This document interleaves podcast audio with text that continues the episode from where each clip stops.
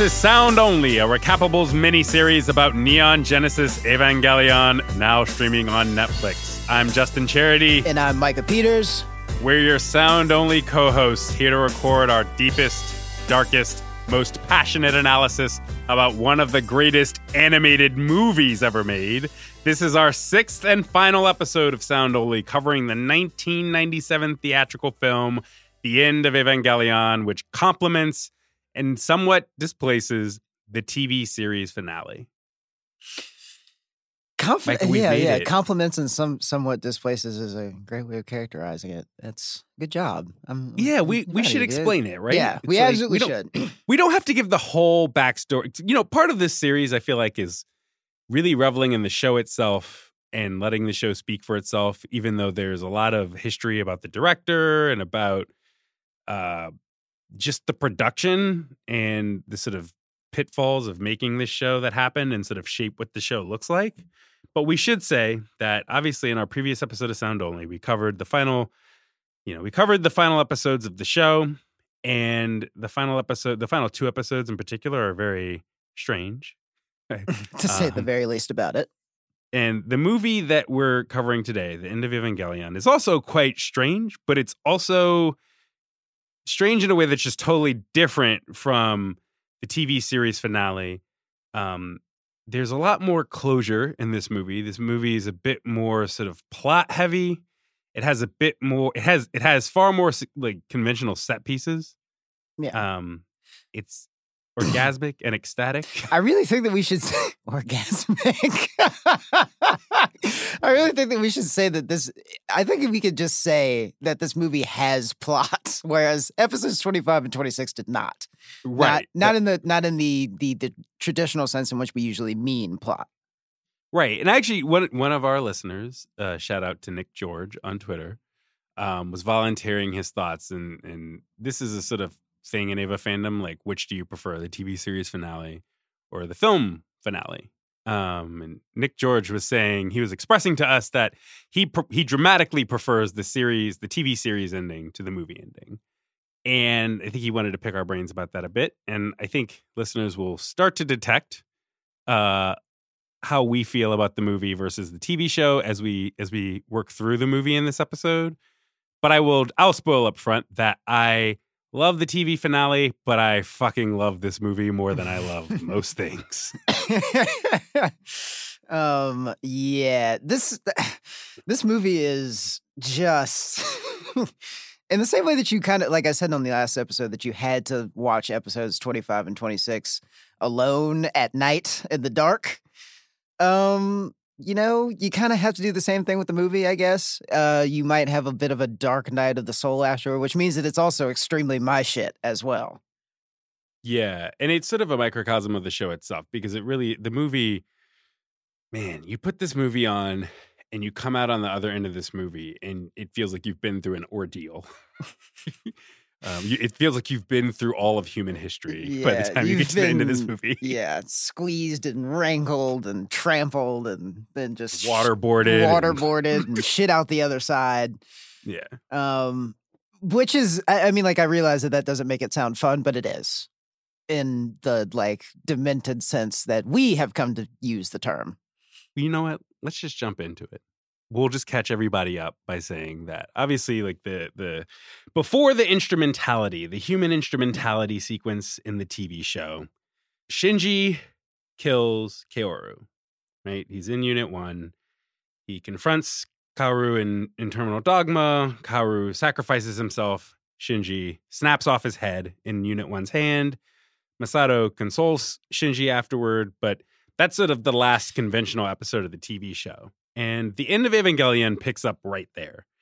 Um, it picks up with Shinji sitting alone and sort of being you can tell he sort of emancipated himself from NERV once again yeah he's, he's kind of just, just, not speaking and he's just wandering uh like the the far reaches of tokyo 3 without sunscreen he's just like strangely he's wet for some reason i think that yeah. he may have tried to drown himself by this point Oh, I never, I had never really picked up on that detail of him being wet. Yeah. Where is he wet? You you mean like where he's wandering near the beach or right? It's it's not like it's it's near the. I don't know exactly. So much of Tokyo 3 is covered in water by this point that it's tough to tell whether he's at the beachfront, at the same beachfront that Kaoru was, you know, spookily speaking to the Seele Council. Right. Um, or whether he was at the place that he was when he was first like in the in, in the first episode um where he was getting picked up by Misato. Well, Shinji in in the movie quickly makes his way to the hospital, and he's visiting Asuka. And you'll you'll recall that toward the end of the TV series, Asuka has lost the string of battles against the angels. She has tried to kill herself at one point. She, in the start of the movie, has she's basically in a catatonic state in the hospital. She can't wake up. She's just lying there. She's out of commission and Shinji visits Asuka in the hospital, but unlike other times when characters have visited other characters in the hospital in this show, this time Shinji's gone to the hospital with this this sort of desperation of like Shinji feels alone. He feels clearly terminally isolated from Misato, and he just wants Asuka to wake up and comfort him. Yeah, Um, it's basically by this the, by this point in the story. Yeah, he is shut off from Misato. Rei is on her third build and completely unrecognizable to Shinji, and he just killed what could have been his best friend uh, or romantic interest. So only Asuka's left, really. Right. He sort of regards her. Their energy feels like she's the last woman on Earth. He's he's just like you're all I've got. But Asuka is Asuka's unconscious. She's in the hospital. Shinji is is tugging at her shoulder, and he eventually like turns her over, and her her hospital gown falls open. Her breasts are exposed, and and Shinji in this very deranged moment at Asuka's bedside in the hospital there is just this awkward pause. There's a cut to the door of the hospital room being locked. And you realize that Shinji is masturbating Yeah, to Asuka. And it is. well, he comes in his hand. We Yeah. should, yeah. Yeah, I mean, like it's basically the, the the way that it is is that it's it's uh, stitched together with like shots of the ceiling, the door being locked, and over it is just really heavy breathing. Yeah. Um, and then yeah, you see that he he comes in his hand and he says that he's the lowest of the low, which he is in that moment. people take beef with that translation. In the original, in the original English translation, Shinji says in that moment, "I'm so fucked up." Um, it's and it's funny because like this movie, the movie is way more, I'd say, um, like- R rated than the TV show ever was, and so the fact that the movie begins with um, Shinji masturbating to Asuka in a hospital and saying, "I'm so fucked up," you sort of immediately, It it's very jarring because you're it- just like, "Whoa, where? What Yeah. is this? Where are we going with this?" It Um, feels like uh yeah, it just it feels like How did you react? to Like the first time you saw it? the first the first time I saw it, I was just like, all right, well, I guess we're just going straight for shock value then. It felt like a like a Yeah. screech like a flaming guitar solo at the beginning of the show, just because it's just like, yeah, we're here and we're we're doing adult themes today. Yeah, that's the thing. It's like I remember the first time I saw it, and I, um, I mean, I was immature when I saw this movie, and even I, I think in that moment was like, oh, is this, is this going to be edgy? Like the the TV show gets dark, but this was the first this scene, and it being like in the first few minutes of this movie, it it feels like the movie's declaration that this is gonna be some edge lord shit, and I think it it I think it it I actually like this scene a lot. I think it's probably very off-putting, especially in like the current discourse, maybe because it is realistically depicting a sexual assault. Uh, Yeah. in so much as you know what I mean. It's just this scene where Asuka is literally unconscious and this Shinji is masturbating to her, and it's so disturbing and profoundly strange. And yet, I just feel like this scene it really ratchets up it ratchets up the show's basic sexuality. Like, I don't know. I watch that scene and I think of that scene early in the show where Asuka sleepwalks into Shinji's room and Shinji mm-hmm. con- contemplates kissing Asuka in her sleep, right? And the, I mean, you know, the scene where Misato and Kaji are making out in the elevator, but also Kaji, Misato seems to have this very defensive, like panicky energy to how they're making out that makes it seem like she's in danger. And it just the sexuality of this show feels so violent in a way that it's totally by design, right? Mm-hmm. Because this show is is proving to be about like the the perils of of opening yourself up to other people, right? The perils of vulnerability. And it's just like opening the opening the movie with this masturbation scene just feels like it, it feels like this very perverse culmination It feels what- like an exclamation point, or yeah, an Yeah. exclamation point at the end of like, this is how you were supposed to be thinking about sexuality throughout the course of the show. Is Right. almost what it feels like. especially sexuality is a way of illustrating how dysfunctional these character relationships are, have been from the start, and certainly how dysfunctional they've become. Uh, and that's all accomplished in the first five minutes of this movie. um, But- Yeah. Moving moving beyond that scene, so mm-hmm. we we sort of quickly establish that there's a you know all the angels are defeated, right? And so Seele and NERV are having a reckoning in this moment where, you know, it's like Gendo and Fuyutsuki are sitting before the monolith men of Seele. and Seele is like, look, you know, it seems like we're going to have to agree to disagree about, you know, what instrumentality is, like wh- what the next steps are for humanity now that all of the angels are defeated. Um, and so there's this break. There's this sort of it, at first it feels very bureaucratic and diplomatic, right? It's just sort of Gendo and Fuyutsuki being like, well, you know, it's been nice working together. it kind of takes a turn where like Gendo, you know, asserts his view that you know, death is just the end. It's not the it's not the beginning of anything. It's not something that comes before a new start. It's just the end. Yeah, it's like And- Seele has that way of speaking, right? When whenever they're talking about instrumentality, they talk about it like they're fucking Roman senators who, are- who have like some weird perverse vision of the future. And Yeah. you're right. Yeah. Um like yeah, it's just like, you know, this is just going to be the great orgy before we move to the great beyond thing. And Gendo's just like, well, this is stupid. Um, I'm just gonna keep doing my thing. And Seele, it's this really like grave note that it that the that the I guess scolding ends on, where Seele is just kind of like, death shall be bestowed upon you. yes. Um, and in the midst of all this, Rei 3, so the third Rei clone that we've seen in this series, you know, she is kind of on a similar tip to Shinji where she's she's alone and being very contemplative and she's in her apartment and she once again is holding and, and contemplating Gendo's glasses. And this is the scene where she finally completely shatters Gendo's glasses in her hand. She leaves them on i believe she she leaves them on the floor of her apartment and she leaves. So Rei is headed somewhere at this point. We don't know where. But yeah our main development is between Seele and NERV and Seele after falling out with gendo hacks the magi system um and it's like a it's a very it's a classic NERV hq you know lots of panicky buttons and like Lots of people shouting nervously at each other across the control room.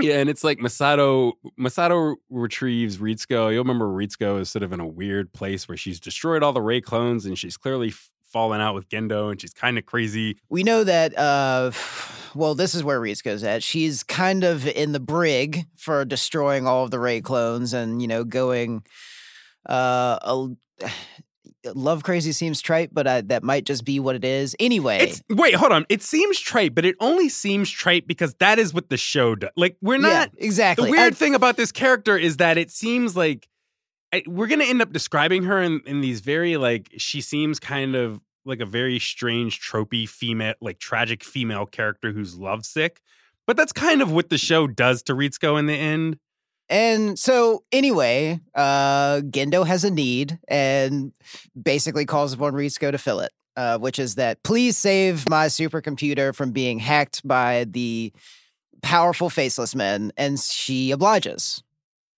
Right she gets the job done Yeah, she we don't the even have to go done. over it she does the same shit she does in the Lilliputian Hitcher episode where it's just like oh man they've almost completely taken over the Magi oh in the nick Oh, of time Yeah, you we know. rescued the computer from one blinking blue square. Right. And it sort of like Ritsuko confirms that, you know, this thing is going to be solid for the next like few days or something like that. And then you just get this hard cut to Seele talking about the Magi. And they're like, well, we tried to be peaceful. We were just going to hack the Magi and sort of peacefully take over NERV. But I guess we're going to have to escalate things.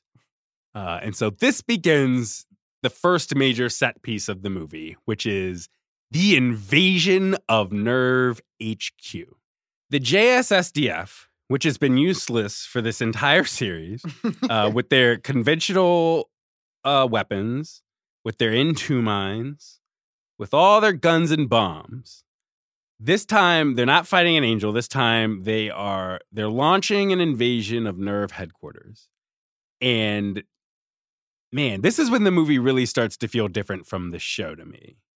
Um, oh yeah, absolutely. The t- like the the the the tenor of like this scene is so like Jin-Roh Wolf Brigade type yeah, shit. Yeah, like, yeah, just, yeah. It is very like the the animations of the JSSDF overtaking NERV and like just mowing down their defenses because NERV and several characters say this just like NERV wasn't set up to uh to repel like human inquest or whatever. It's Right. just like yeah, it, it was built specifically to deal with like angels and that's it. Like there were supposed to be no attacks from the ground, so to speak. But it's funny because the sequence where they really they they begin to launch the attack of NERV HQ, it's sort of you see that they have they have both types of offense, right? They have the oh, we have every missile, bomb, and gun in the country, but they also have these soldiers who are doing like special ops type shit when they're when they're just initially breaking through the just the first security systems to even get inside of NERV HQ and mm-hmm. you just you get that the I don't know the JSSDF up until this point is portrayed so ineffectively. Like anybody who has body armor and guns and helicopters, you know, you're just really watching them get like maybe a couple shots off at an angel before the angel stomps them into the ground and makes them look like toys. but here you see that you know like helicopters and vests and automatic weapons are pretty effective against humans um and i mean like it's just there are just so many beats in it that like display so much more savagery than any of the angels have or any of the Yeah, yeah. Evas Because it's like the Um, first time you're watching people get shot. Yeah People are getting like obviously Kaji gets assassinated. He gets assassinated off screen even. But otherwise it's if someone's using a gun in this show that's not an Eva sized gun, the gun is not working. Whereas in this movie, from from like from jump, from jump, once Seele betrays NERV, people are getting shot. There's blood everywhere. It's it's very jarring. That shift is very jarring to human on human violence. Yeah. Um and again it'll I mean like people uh, surrendering and still getting shot, people like being wounded and down and then being finished off. It's very like the machines of war slowly rolling over like bodies in the street is what it feels like. Right. So at this point, you have one, you don't have any of the pilots. Um, I think basically in the command center, you've got Gendo, Fuyutsuki, Misato, um, Ibuki, Aoba, Hyuga. You've got you've got the core command center crew and the gang. you know, the gang, and a few things have to happen in this moment. Um, first, Misato deploys Asuka. Asuka's obviously been retrieved from the hospital. She's still in a catatonic state, but Asuka deploys, and Misato's plan is, well, we'll deploy Unit 2 at the bottom of the lake. And so, even though Asuka can't move her Eva, and in fact, she can't even move herself, she'll at least be safe. She's encased in the Evangelion unit. She's at the bottom of the lake. She's safe there. And then from there, Gendo leaves Fuyutsuki in charge because he's going to go retrieve Rei. Uh, Misato leaves the command center because she needs to go retrieve Shinji. And so you are very quickly left with the the command center skeleton crew, which is maybe my favorite version of the command center crew, which is Fuyutsuki is in charge, and then you've got Ibuki, Aoba, and Hyuga holding down the fort. it's also like at this exact moment where things start to get very difficult to understand. And it's sort of funny that Gendo, Gendo is just like, Fuyutsuki, or I leave the rest to you. And it's just like he's talking about uh, his command post, but also the job of being like the narrator. So to Yeah, speak. yeah, you're right. Yes. He's like that. that- It's very much true, though, yeah. and it's sort of the first time. I mean, it, the fact that Gendo ups and leaves, and you sort of get this sense that like Gendo has no intention to return to of the command back. center. Yeah. Right. It's it's it's actually this movie is the first time you really get Fuyutsuki. You get really you get long Fuyutsuki scenes Yeah. um in this movie in the command center, and I and I love it. um, so the command center is mounting a last stand against Seele, which is launching an armed invasion. At one point, they like blow the door of the command center open, and all of these NERV security guards are like shooting out with them, and Ibuki is just under the desk pissing herself. Yeah, I mean, like they're they're they're shooting they're shooting out in the command center, but like n- not using any explosives inside because they don't want to destroy the Magi system. Right, so right. there's just a lot of cowering under tables. in the midst of all, you know, they're invading, they're invading the command center, but also in the midst of this, Seele drops like an insane number of missiles and N2 mines just directly on top of the ground level of Tokyo 3 because they're basically trying to to eat a giant hole through the ground to the geofront. Um and so they launched this like massive bombardment that basically just eats it, it makes it look like the geofront is no longer covered by the earth's crust instead the geofront is a massive crater in the ground and NERV headquarters is totally exposed in this in this moment um so yeah at this point NERV hq is at the brink of collapse and even if even if these jssdf people weren't in the command center shooting everyone um, NERV HQ is also exposed. It is exposed to the sky. Uh, right. So while the JSSDF is raining down death and destruction from above, and NERV HQ is being parted for scrap, uh, Misato carries on with the plan of trying to get the pilots into their into the remaining Avas. Shinji is the only one that's left, and they are just like, "Where's where's the pilot of Unit One? Where's the pilot of Unit One?" And it's just like he's hiding, he's hiding, and he's and They find him on a video feed, right? It's like they, they Misato find him on pulls a up a video video feed. feed and she's like, "Motherfucker, he's hiding Yeah. in a parking garage or some yeah, shit." yeah, he's he's he's in the fetal position underneath the cat, uh, underneath like you know some stairs somewhere in some hallway, yeah. and uh he is you know running in the in the literal and once poetic again running away, Yeah, yeah. exactly. Um, so Misato's just like, "Ah, fine, I'll go do it. And she goes and finds him just as he is cornered by a like hit three squad, guard- I guess. Yeah, it's like because because that's part of what the the invasion of NERV, right? It's not just they're trying to breach the command center; they also have a side order to assassinate all of the pilots. Um, Right. and that's that's sort of Seele's way of of of rendering the Evangelion units under NERV's control inoperable, as if you just kill the kids. And so they have a hit squad that almost kills Shinji until Misato runs up and shoves a gun in one dude's face. I mean, it's blows his brains out. It's just like she's like Denzel Washington and Safe House in this little sequence where Oh she's just God. like double tapping everybody on her way down the hallway. yeah.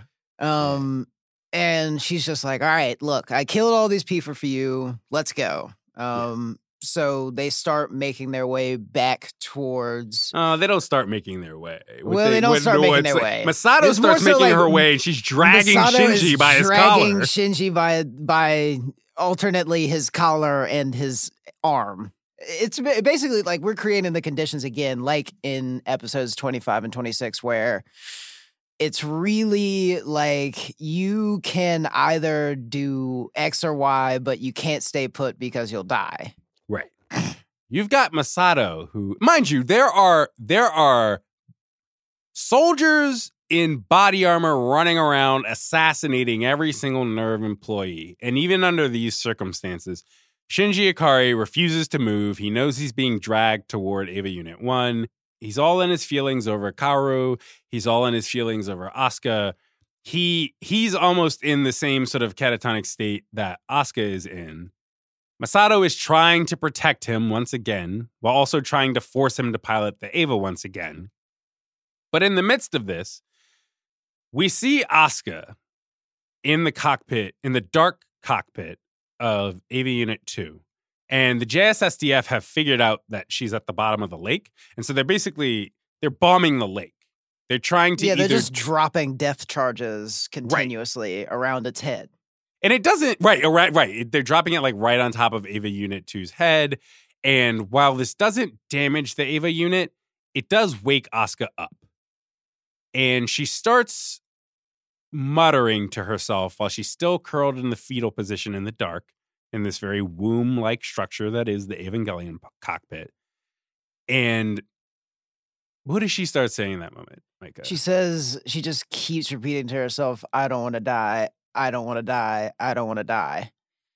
Um, and the it just it grows louder and louder and louder until she's hysterical, and then another journey inward. We have another one of our strange dream-like sequences where she envisions, uh, I guess, a body decomposing first, and then yeah. Well, it's like, like, this ecstatic moment where it's like all of the other recollections, all the other bizarre recollections she's had of her mother have been very bleak and focused on her mother's suicide. But in this moment, when when Asuka wakes up and imagines her younger self and imagines her mother, she's having the realization that her mother is actually the soul of her mother is in Evangelion Unit 2 and that as much as she'd always assumed that her mother had abandoned her and hated her, that her mother is actually the spiritual force protecting Asuka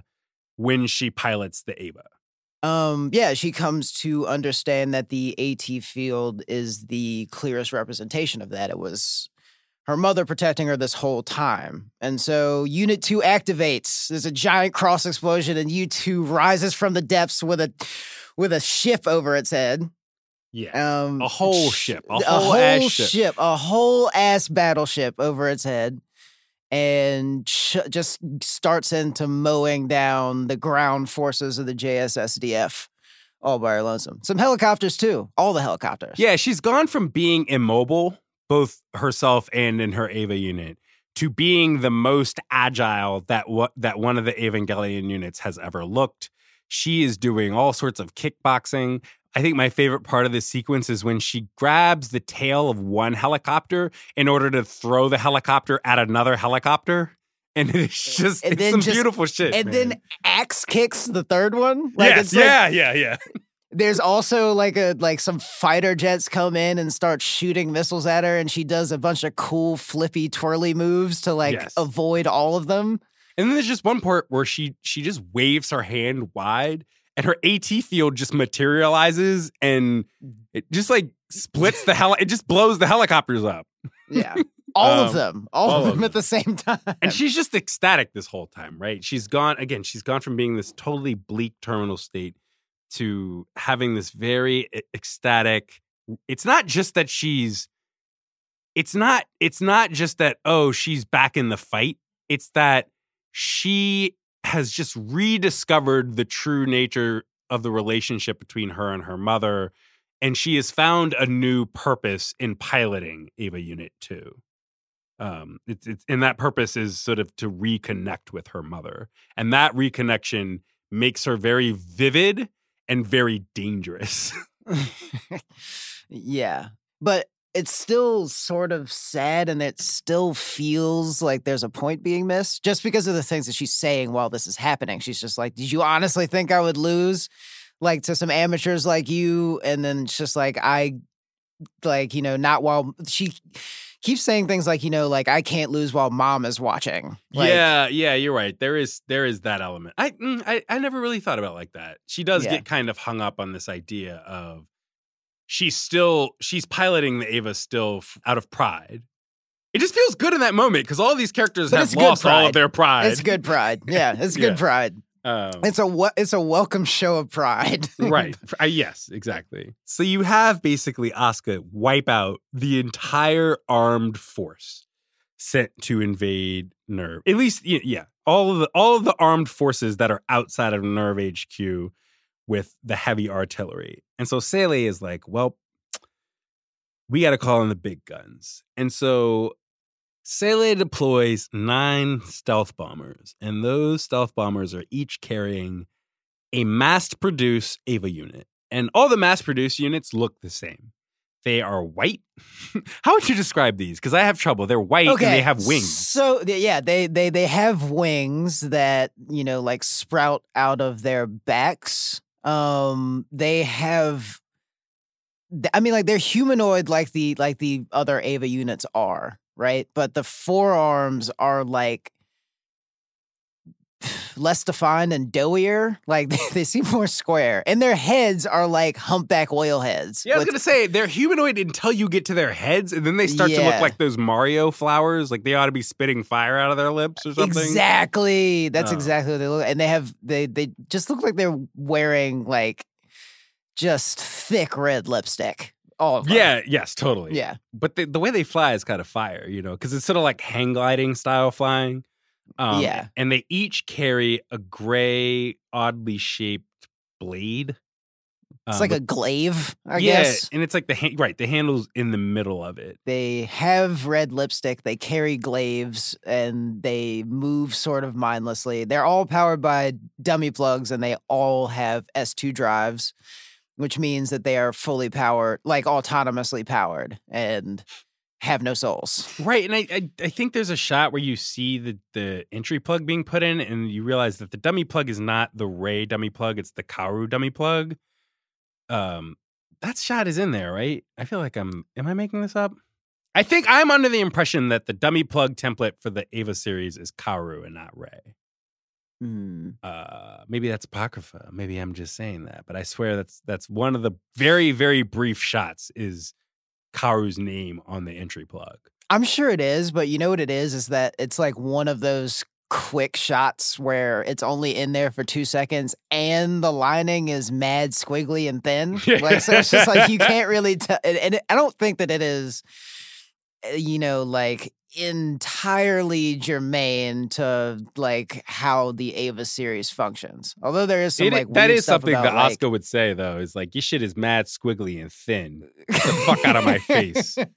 Because they're deploying the they're deploying those units at her. Seele Mhm. has dropped these nine units onto the geo front, and they're basically all surrounding Asuka. And Misato, you know, Misato's dragging Shinji around by his collar. She's at she's basically at her car in the pa- parking garage.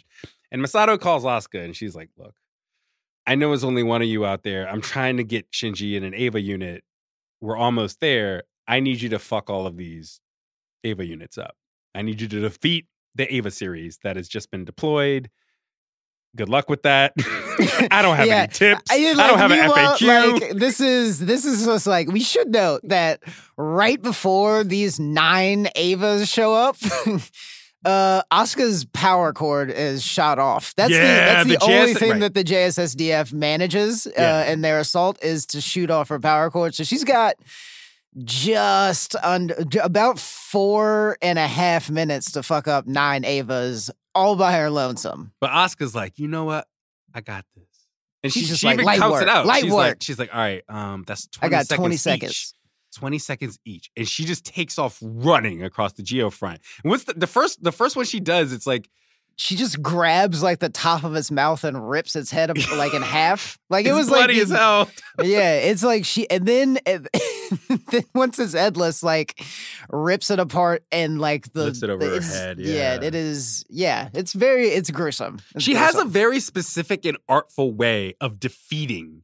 And this is like a slow sequence, and you're hearing air on a G, and it's just this very again, it she really it, it feels like this sequence, and this is sort of the part of the appeal of this movie, I think, is like this sequence where Asuka just really artfully and methodically disembowels every single one of these Evangelion units in a distinct way. It feels like the sort of performance that she's been aspiring toward since the episode where we first met her, right? Where she's like, I'm the greatest Evangelion pilot. Yeah. Fuck Shinji Ikari. Like no one can no one can top me. Like when, when I said she had Mike Tyson energy, this is the scene in all of the series where you see Asuka in an Eva unit with that Mike Tyson energy, that undefeated energy. Asuka is, you know, just working these these these nine nameless whatever factory variant Evas up.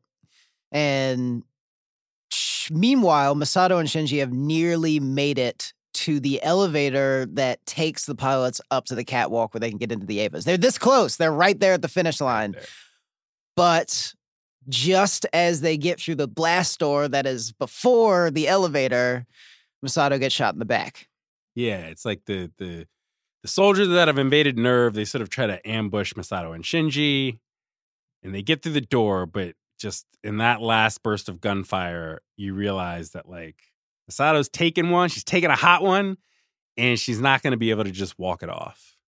Um, and so, like right outside the elevator, Shinji and Misato have this this moment. First of all, Misato takes off her Greek cross necklace and, and places it in Shinji's hand, and you see that there's blood on her hand. And I always get the sense in the scene, right, that it's like Shinji doesn't really understand what's going on, right? Because it's like we, the viewer, can see blood, but it's all on parts of Misato's body that Shinji himself can't see yet. Um, Yeah. And on top of that, it's just kind of, well, on top of that, he's just still in this weird, hazy cat like this he's just waking up out of his catatonic state sort of halfway he's he can do well enough to talk at this Right. point but he's just so like, I don't want to do this. I don't want to pilot it. I don't want to pilot it. And Misato knows that one, Misato knows she's dying, and two, Misato knows that they're there. They're at the. All he has to do is get in the elevator. And you have Shinji sort of leaning against the wall beside the elevator. You have Misato kind of leaning against Shinji because she's just sort of losing all of her energy and all of her balance, and she's gonna go into shock. And she's sort of she's sort of giving her parting words to Shinji, who doesn't even necessarily recognize these as her parting words, but she gives this she gives this long, impassioned speech to Shinji. And it's just it's Misato for the final time. Doing the tough love thing it's what Yeah. like she goes it's it's really this the succinct version of her speech is listen if you dissociate here on this platform and don't like if you collapse right here and don't go upstairs when i die i'm gonna come back and haunt you just you like it's just like it's it's Just gonna be you, right? Yeah, I love it. Yes. yeah it's Exclusively you. exclusively you. Uh, but really, what she does say is that, you know, like if you don't do anything here, if you just let this happen, I will never forgive you until the day I die, which, you know, Shinji still doesn't understand is today. That today is that day. Yeah. But he he also um, keeps saying the things he said he said throughout the TV series where he's like I'm a bad person. I'm useless. People don't like me. I, you know he he at one point acknowledges he doesn't say I masturbated in Asuka's hospital room but I've he done says I've- horrible things to Asuka. right. Um, he's sort of he is- justifying an action by being like I'm a bad person. I- exactly. no one Which, I needs mean, to rely on me.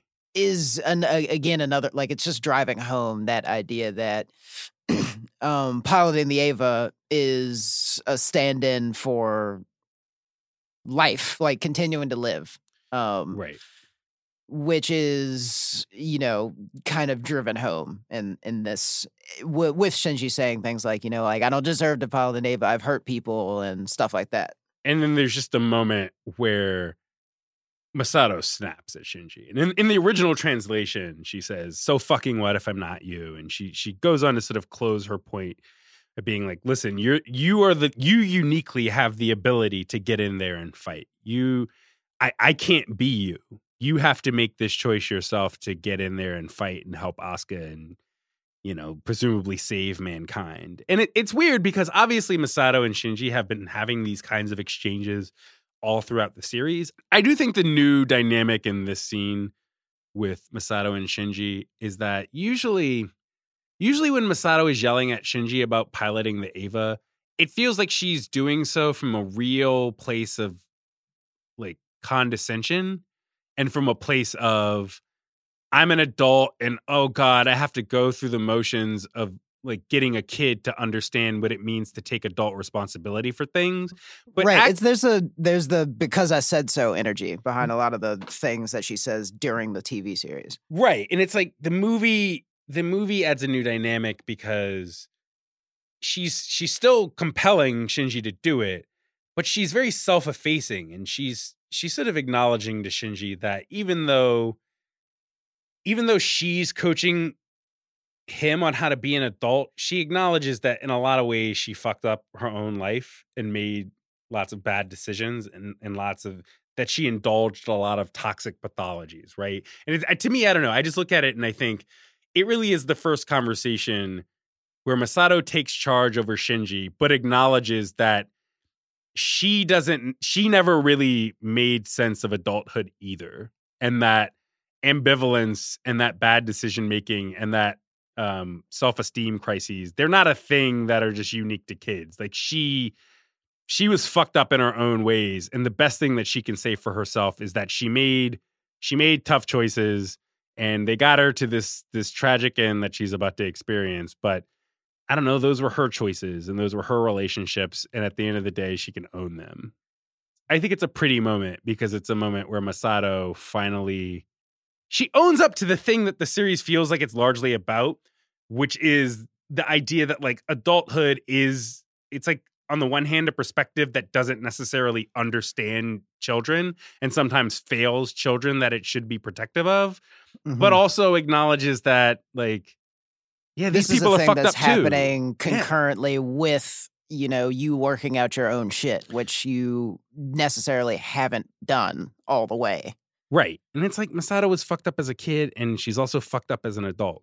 Um, and there is no hard delineation really between the stuff that fucked you up as a kid, as Shinji is, and the stuff that fucked you up as an adult, as Misato is. Yeah, you Um, carry it around with you. right. Um, there aren't any easy fixes to it. There are no like full hard fixes to any of these things. It's stuff that you. It's the the boring work of self maintenance.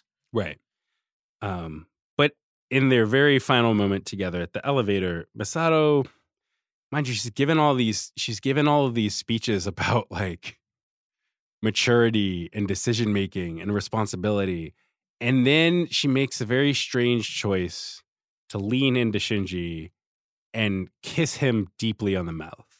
And it's this very strangely romantic moment. It it it feels like a it feels earned in a way, right? Because this movie's just started killing people. People are getting shot. Um Shinji's a virgin who can't drive. And so it's like Misato Misato is is kissing him and it's it's shot in this way that feels very cool but it also just seems like it's Misato making her last mistake too.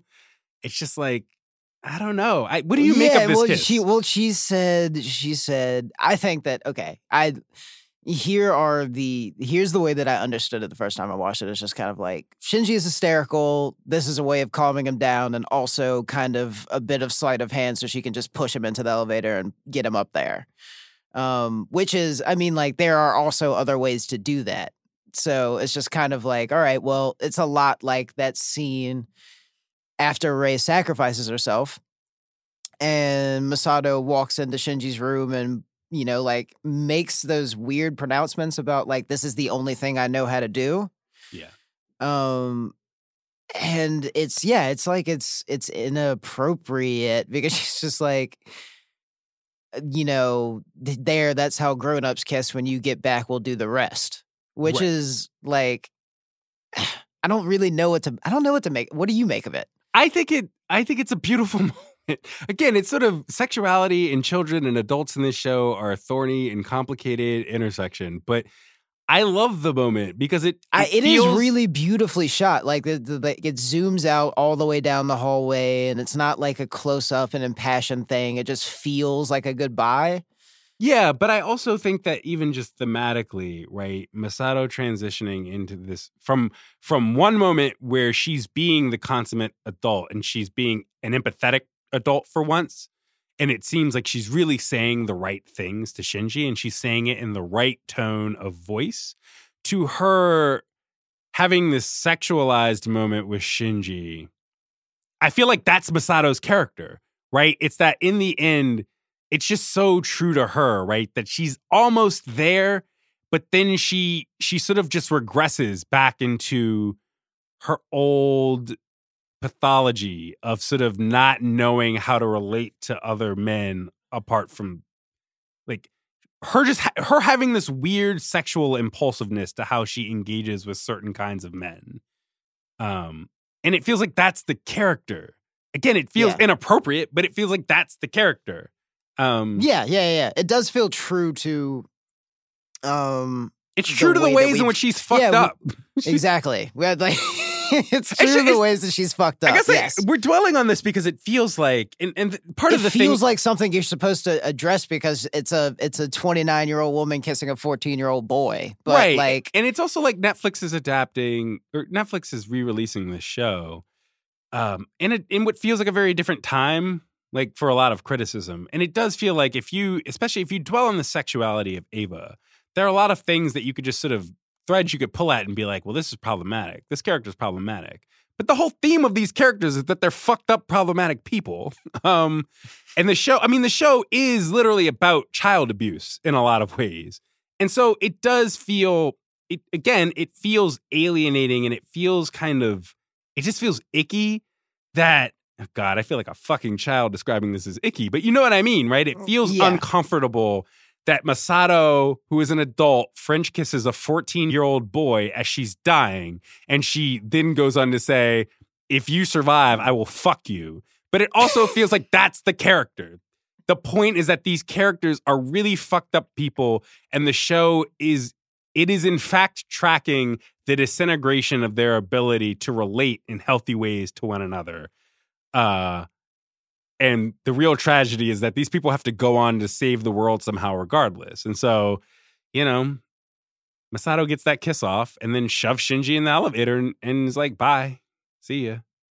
Um and Shinji's in the elevator. The elevator descends. It's going further down. And Shinji looks at Misato's cross in his hands and he he sees the blood and he realizes, I think in that moment that there's he realizes also blood on his hands and on his mouth, and he's just like, uh, Right, the on the yeah, the blood on the mouth is Yeah. the worst. Right, because like Misato has just deeply kissed him, and then he realizes that there's blood all over his mouth, and in that moment he breaks down crying, you know, ostensibly upon the realization that Misato is gone. So yeah, Shinji makes it down to the catwalk. Earlier, you know, at the beginning of the JSSDF invasion of NERV HQ, Misato actually flooded the entire headquarters with bakelite um, in order to sort of clog up all of the hallways with like molten bakelite, bakelite that hardens into to uh, this material that clogs up all of the hallways to make it harder for the the soldiers to get anywhere. And what it's done is it's sort of encased Unit One in all of this bakelite. And so Shinji just sort of sits on the catwalk and he's like, "Well, I can't even get inside the fucking thing." And this whole time, you hear like Asuka is sort of crying out over the radio yeah. Well, she's she's not like she's not yet crying out. This is like he get once he makes his way down to the catwalk, you can hear Asuka over the over the intercom talking about, ugh, just like idiot Shinji not to be there when fuck you need is idiot Shinji? Yeah, where the fuck is that? Where the fuck is that weenie? Weenie. bitch. That's it. Thank. Wow. All right. That was an extreme. that is No, what she says. She really is sort of like. Yeah, like it, it. She, I mean, like it would be like she would be the person that like is on a roll in terms of like gunning on somebody and then gets to the end and trips at the finish line. Yeah, that yeah. that would be Asuka. She is kind of roasting him, but she's Yeah. doing it while she's still fighting the Eva series. She's still doing her like somersaults and all that bullshit, and she's she's almost done. She's almost finished. She's almost disemboweled. She's she's got the like. I'm really I'm really I'm glad that you said Mike Tyson energy earlier because Uh, right. This the, the time is running down, and she does this cool maneuver where she kills two of the things at once. Yes, yes.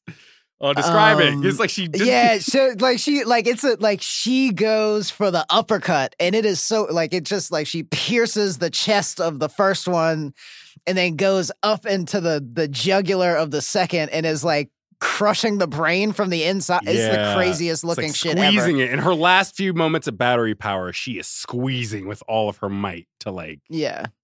And yeah, uh right. Uh and then the the the bout goes past round 4.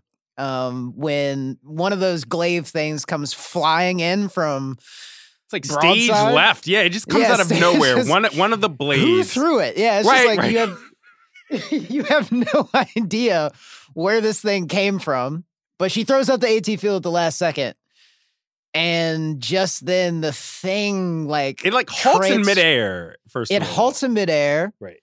and then transforms into what looks like the spear of Longinus. Yeah. It's gray though. So it's not the real one because it is smaller than the Lance of Longinus and it's gray, but you get the sense that it's sort of it this thing is basically like the Lance of It's sort of transformed into the exact same shape. Yeah, which we don't really know what it is. We still don't know what it is. They're never gonna tell us what the They're never going to tell us what it is. Uh. Um, or how they were able to create like you There's some wikis dedicated to it. Okay. Yeah, if you want to get into yeah, some there's some shit. wikis dedicated to it. But anyway, right. Bout goes past round four. Asuka gets laid on her back. Well, actually, it's more appropriate to say that she gets speared through the eye. Yeah, it's like the thing transforms the Lance Longinus. It just sort of very slow. It rips through the AT field, and then Asuka is just wide eyed, and she's like, "Uh," and the lance pierces Unit 2's head. It it not only it doesn't just impale her, it sort of crucifies her, right? Because the it's like it goes through her head, and then it falls down to the ground, and so Asuka is just sort of stuck in the ground, right? She's sort of plugged into the ground with the spear lodged through her eye. And in the cockpit, at this point, the battery's dead. It Asuka's in the cockpit. She can't move the Eva. She's sort of pulling at the controls. And you see this very dark shot of blood just pouring out of her eye into her lap. And I, I think a lot about in the first episode of the TV show, you'll remember that the first angel that we see, right? Shinji Ikari has to get out there and There's yeah, the, I know which scene you're talking about. The one where like Sachiel just lifts eh, Unit One off of its feet and snaps Shinji's arm like a twig. yeah, and Ritsuko, that's the moment where Ritsuko has to explain the difference between what's happening to the Eva versus what's happening to Shinji. And in that moment, you know, Ritsuko's like, "Don't worry, Shinji. It broke the it broke the Eva's arm, but that's not your real arm." But in this moment, the spear has impaled Asuka's head, and you see actual blood pouring out of Asuka's face.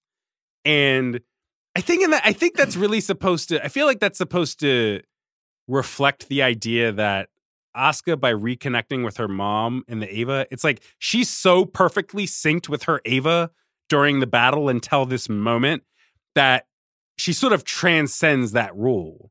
And the stuff that's happening to the Eva unit is, in fact, happening to her body in this moment. Yeah, okay. That's my I- I- interpretation. I'm, I don't at you- I'm like it's that is a better interpretation of than than mine, which was just to be like, damn, I guess like the show just kind of got bored of its rules. Yeah. Which or would- that, which or that wouldn't- is a liar, which is probably also which is also fake science.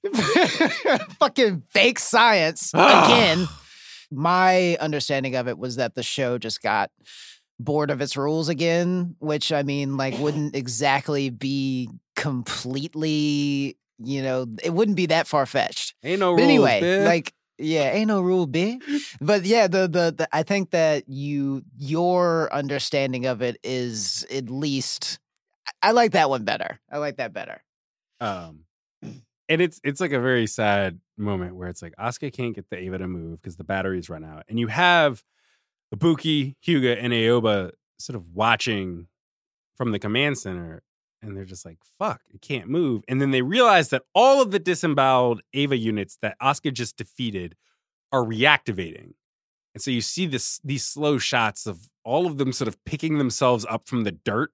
Even if they're missing like legs and shit, they're just like misfit And- toys. Just Uh, yeah, and then they they they sprout their wings and begin to circle like buzzards, and then they descend upon Unit Two and begin picking out its innards. It's very uh very Prometheus type image going on, and I mean like well the thing is that like to to poke some holes in your earlier thing that I that I decided that I liked. Uh, while this is happening, she just she's gripping her her stomach and her eye, but she's not like th- there aren't any obvious wounds on like Right. her abdomen, even though the the Eva series is picking at it. she's just gasping and making a lot of just pained sounds. But otherwise, yeah, it's, it's like her body is intact. But then to contradict your contradiction, I should say, sort of like the the Eva units, they they disembowel Unit Two. Unit Two is just all of its Fucked insides up. are outside now. It's fucked up. Uh, yeah. All of its organs are outside of its body now. And the Eva units leave. They they ascend to the sky together. And Asuka has this moment where she is just in this very pained way reaching up to the sky and she's saying, I'll kill you, I'll kill you, I'll kill you, I'll kill you. And in that moment, there's like a shot on her arm inside the cockpit, and her arm splits in half. And you see quickly that the Eva unit, the Eva units have all thrown down their replica lances, their blades, and just stab them. So it's basically like Unit 2 is already defeated, and yet the Eva units throw down all of their spears to to finish the job. And one of them splits Unit 2's hand and uh, arm in half. So I think, yeah, I think that's that's consistent with my theory, Micah. The fact that Unit 2's arm being split in half also splits Asuka's arm in half. But yeah.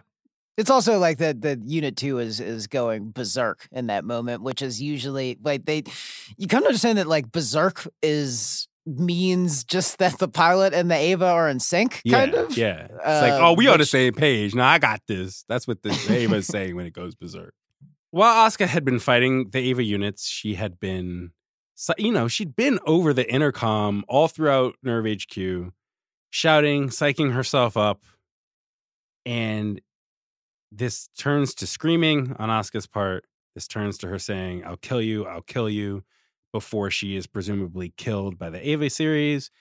And after all of that, we see Shinji, and all Shinji can hear as he's cowering on the catwalk is Ibuki just sobbing. She's screaming and sobbing. She's calling out for Asuka. Asuka's non responsive. Asuka is defeated. And in this moment, there's some rumbling. And Eva Unit 1, across from Shinji Ikari, breaks free from the bakelite and it sort of it seems to be beckoning him right i'm trying to remember the scene specifically micah but it's It breaks free from the breakaway and and and basically grabs around him, like uh, Right. like grabs the catwalk around him. yeah, it, Yeah. it's almost like you don't want to saying boy if you don't get inside if the you don't, if you don't get your ass up in, get your ass up in here Listen, Jesus die. himself is going to have to come down off the cross and save you. Right and it's like right jesus christ but we've already seen in unit two Asuka's mother sort of be like listen we got to do this Asuka and now it seems like we have unit one engaging shinji in the same way and so Shinji finally, I think, regretfully boards Unit One, and he's ascending. He's ascending above the geofront. He's looking out over the geofront. This whole time, he's been in NERV HQ. He's been hiding, and so he's in Unit One. Like a fucking getting- coward. Yeah, he he finally is looking out, and he's he's looking over the carnage from Asuka's fight with the military and with the Eva units, and Shinji sees Eva Unit 2's corpse. And like you said, we like Eva Unit 2 has been disemboweled. Its face has been eaten off. You just see all of this skull and skin, and it's disgusting. And you have this moment where Shinji looks out over the corpse of Unit 2 and realizes what what has happened to Asuka. and he just screams. And it's sort of the, the camera pulls away from him hard, and there's all this this stormy wind around him, but he just lets out the most prolonged scream that Evan Campbell, our producer, I promise I'm not gonna scream into the mic. I'm not gonna fuck up the audio, but just just suffice it to say that it sounds like six tone deaf cats uh in a high speed blender. It's like Yeah. you it it is it's you know, you've you've emphasis on in a blender. You've heard it emphasis on the in a blender part. You've yeah. you've brought you've heard it before. The scream you know and love from him jabbing the the the, the big lobster tentacle monster with the progressive knife. Uh, Um and other similar psychotic breaks. The yeah, Shinji but this is his loudest. Yeah. yeah, it's his loudest scream to date, and we're at this point. It's it's like we went from Shinji being crazed. It's like Shinji being too crazed to move to now Shinji feeling crazed, but in a very different, more vivid way. Um, and we just we don't know what Shinji's going to do in Eva Unit One at this point.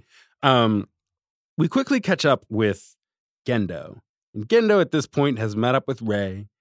Um, Rei is naked at this point, and Gendo is leading. Gendo's leading Rei around Terminal Dogma, and you get the sense that Gendo is ready to begin instrumentality. when Gendo and uh, Rei get down to you know terminal terminal dogma, uh, Mhm. Ritsuko is already there, just like you know with her feet dangling in the LCL or whatever. Yeah, Ritsuko and her fucking because she she thinks she's very clever in this moment, right? Mm. Like we, you know, her the sort of end game for her character is she feels betrayed by Gendo.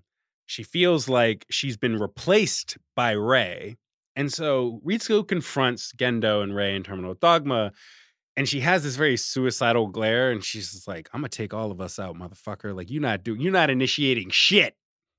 And so she has she has this sort of Palm Pilot in her pocket. Well, yeah, she's got like the she's she's, she's got a key fob in her pocket. Yeah, yeah, and and a snub nose in the other.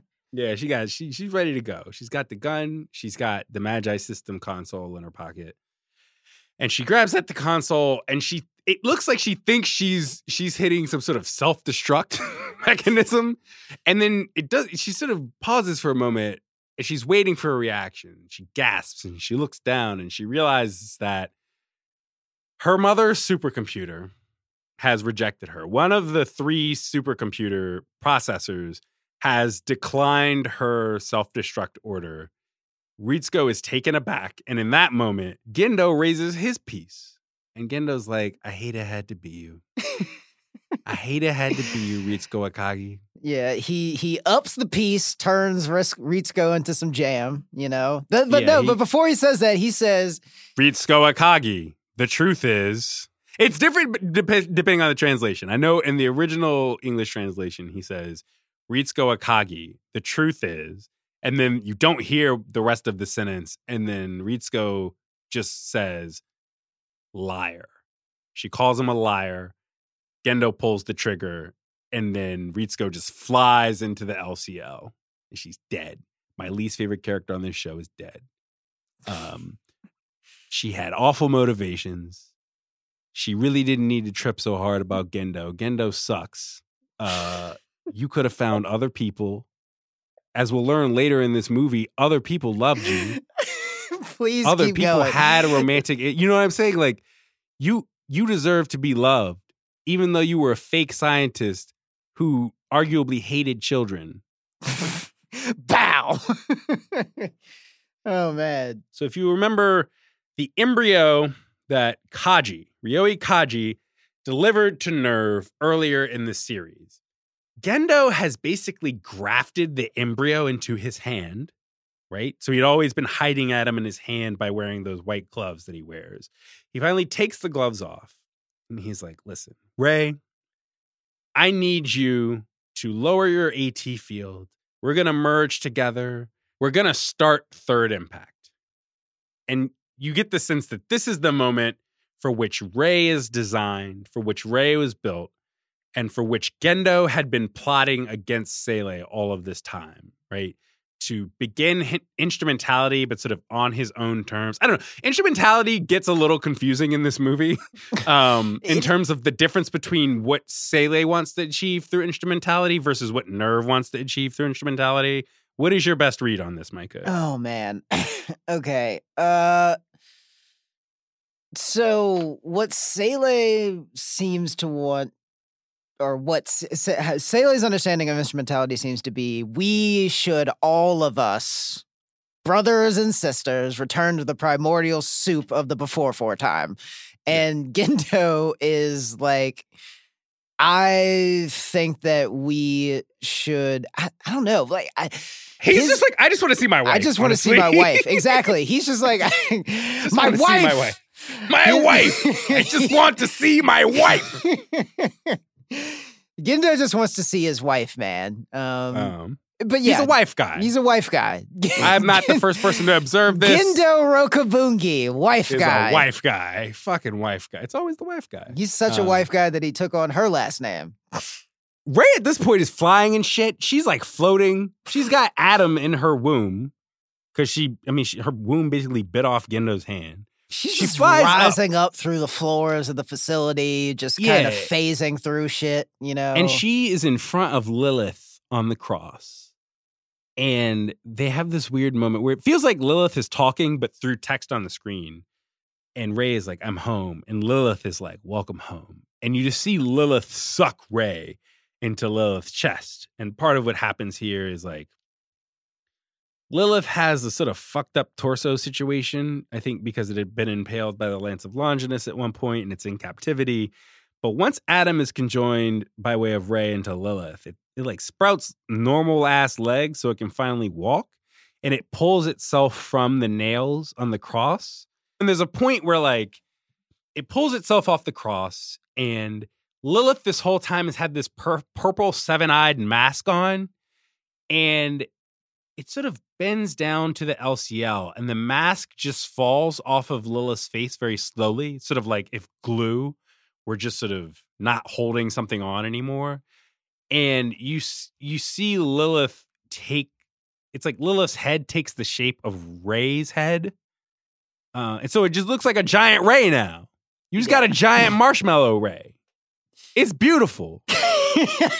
And it's sort of already big, but then it start like Rei Lilith starts ascending through HQ, and there's like the one comedic beat in the movie is like it actually The- ascends through the command center. her hand like goes up through Ibuki on the way out of the like on the on the way out of the geofront.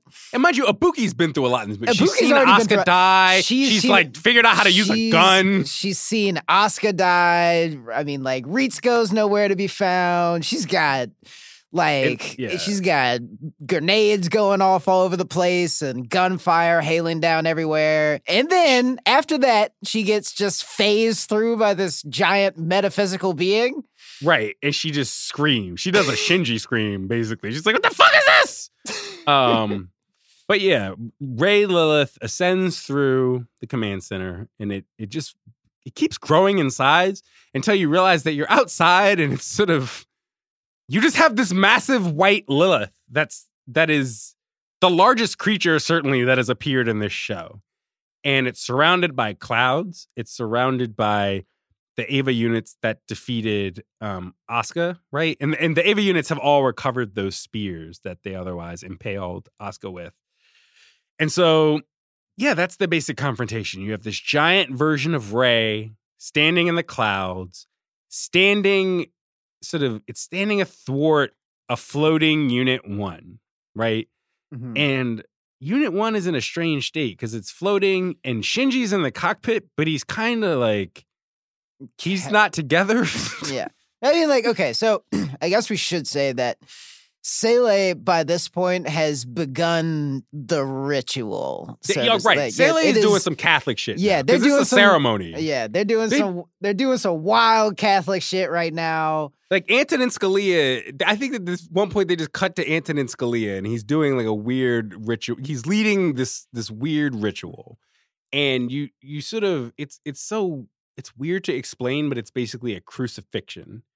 Um because at one point in this sequence, right, by some means, Unit One sort of unconsciously summons the Lance of the real Lance of Longinus from the moon. So remember before the problem was that Rei threw that shit into space to defeat the one angel and they couldn't get it back.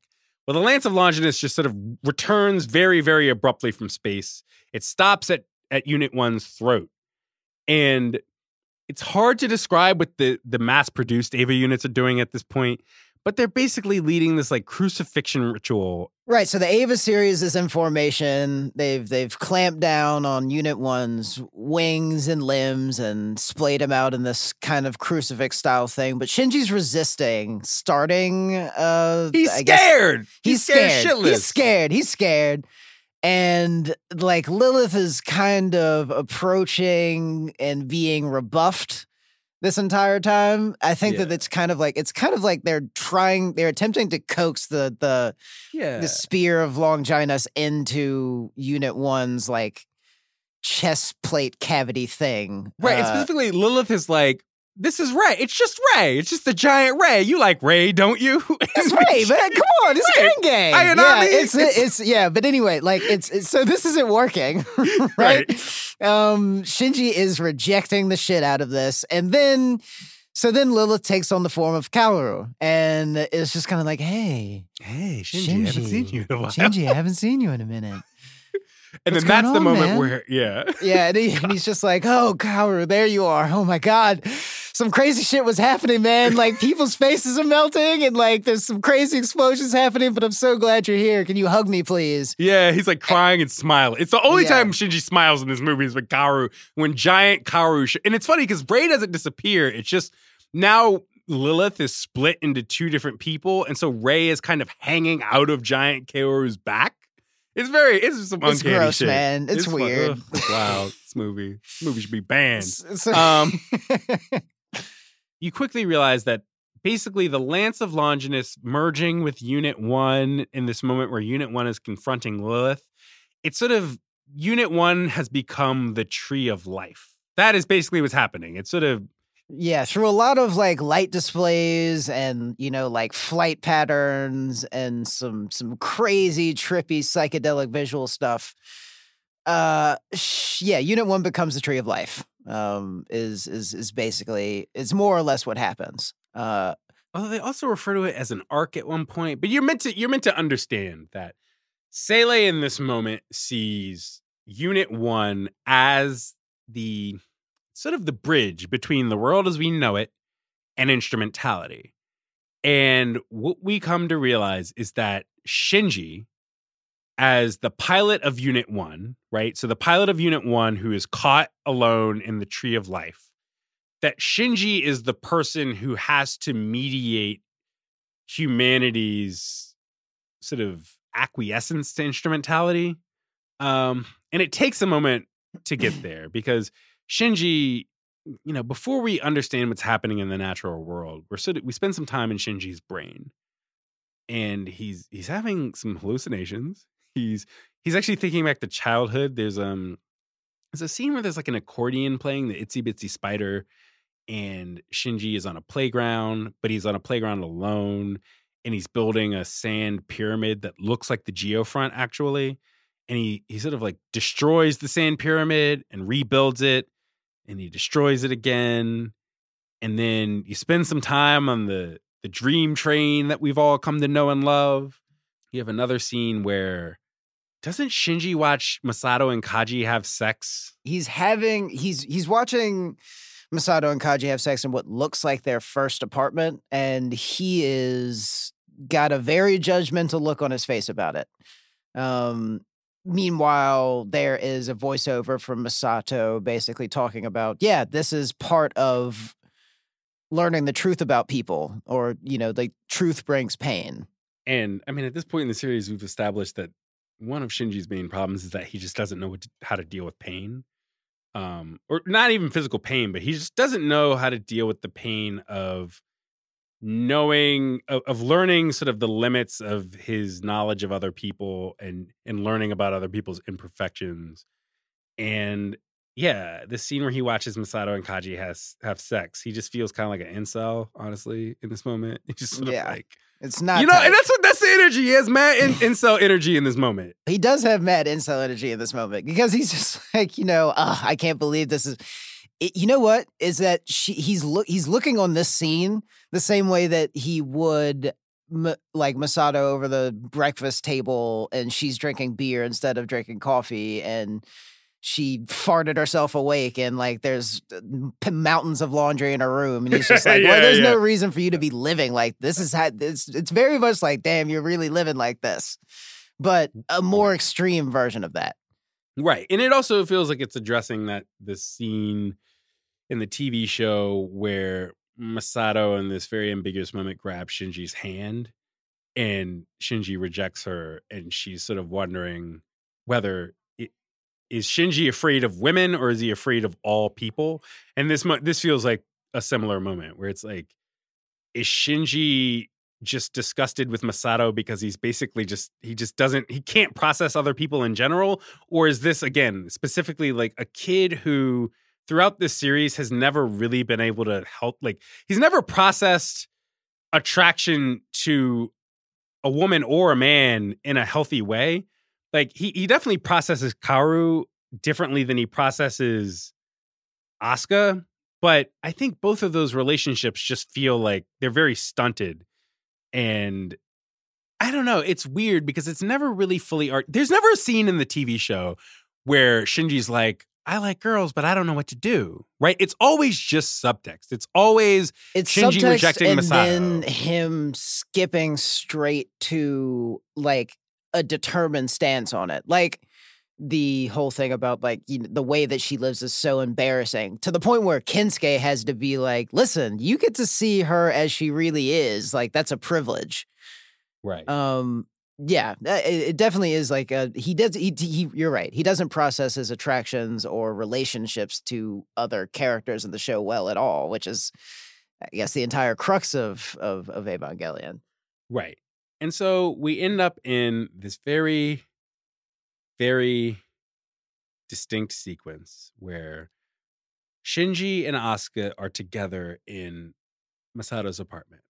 And they are, I don't know, Asuka is in a bad mood and she's at the kitchen table and she just doesn't want to talk. And meanwhile, Shinji is sort of hounding her. And Shinji is is just yelling, not yelling at Asuka. well no it's more so pleading, like he's right? pleading he's declaring his feelings in the most defined way he has at any other point of the series which is how you know this isn't reality Yeah, yeah, totally, Um, totally. And even then, he's not even declare. It's he's declaring something. I, he there's no point where he says, "Asuka, I love you." There's no point at- where he, says, he's, "I the closest you." he gets the closest he gets is you're the only one for me right. He's not even Um, expressing emotion. I think that's what's so odd about this scene. It's like it just feels like i need to like i need to possess you it's not like i need to like it's not like i want to be with you it's like i need to have you like Right. around Right. And it, yeah, I think this th- in this moment specifically, Eva really feels like the worst love story ever told, where it's like instead of it being this romantic tale of maybe you know these two characters who, oh man, he drives me nuts. Oh man, I'll never understand her, and they end up together in the end. It was the opposite. It's like these two characters who, it's like they feel like they have a pretty sensible teenage attraction, but then it just is processed in the most violent, like regressive ways. Yeah. yeah it- and, it- and and and it's not even really again it's like the fact that Shinji it's not this isn't a moment where he finally says I love you or I even I like you it's a moment where he finally says listen I need you because I'm not a stable person and I don't have anyone else it feels so anti-romantic yeah. and Shinji gets like halfway through his plea before Asuka gets up from the table. She shoves the chair off and she's like, fuck you, buddy. yeah Fuck It's you. like, you don't know me. You don't know anybody. You fucking don't know how to interact with other people. You're fucking selfish. We all have shit going on. You're not trying to understand anybody. You will cling to anybody. You will cling to anybody at this point, And the only reason you want me is because I'm the only person left. And she shoves him to the floor. She knocks a coffee pot over. So Shinji is just on the floor. Uh, you left out the, the the best beat is that like after she shoves him over onto the ground and into the coffee, and he just like starts to whimper. She's just like pathetic. He gets up and he's not talking. He gets up. And he's there's there's coffee all over. He's got coffee all on his shirt, and he's not talking. And then he just explodes. Grabs a chair, starts flipping the table over, talking about "Don't abandon me, help me, love me, don't kill me." And Asuka's simple retort is just a quiet no. And then several wordless seconds, and Shinji explodes again, this time by strangling Asuka. I mean, like, picks her clean up off of her feet, Yeah, which he is, lunges and is just it is, which again is like how you know that, like, and it's very like a, it puts a it puts a fine point on this not being reality because immediately this is like an extremely violent and uncomfortable sequence, like scored by really even in an Like- uncomfortably violent movie. It's an uncomfortably violent Yeah, sequence. Yeah. and it is like in the background is like this pleasant like Tom Scott music is playing. Yeah. Komm, süsser Tod begins to play. Uh, I believe that will be the music that plays the beginning of this episode of Sound Only, actually. But um, you sort of have this this meta discourse happening uh, as the camera sort of zooms out from this moment, where you hear Rei. And Rei is Rei and Shinji are speaking as a lot of images are flashing on screen, and Rei is just like, man, your life is fucked up, bro. Like, do you are you sure this is how you want this to be? I don't know. It's like it's hard to summarize the way instrumentality is sort of described by the characters in the movie. It's very different from how the characters or the hallucinations of the characters discuss instrumentality in the television show. But in this moment, which marks the beginning of instrumentality, in the beginning of Third Impact, you know, Rei and Shinji are just sort of they're coming to an understanding about Shinji's fear of other people um, and Shinji sort of concludes that, you know, I- I don't, I don't know what to do with other people, and I don't really feel like I belong anywhere, and I feel like the world is filled with pain, and man, it would be super nice if we could all melt into yellow pea liquid and never experience pain or alienation ever again, and and that sort of marks that Shinji choosing to initiate instrumentality, the instrumentality of mankind by way of third impact. At this point, the giant Rei Lilith has summoned the Black Moon. So the Black Moon is this structure that's like buried beneath the geofront. And you're meant to understand that it is an ancient formation and it is sort of mm, basically humanity, you know, some people believe that humanity began in Ethiopia, but Evangelion believes that mankind originated in the Black Moon.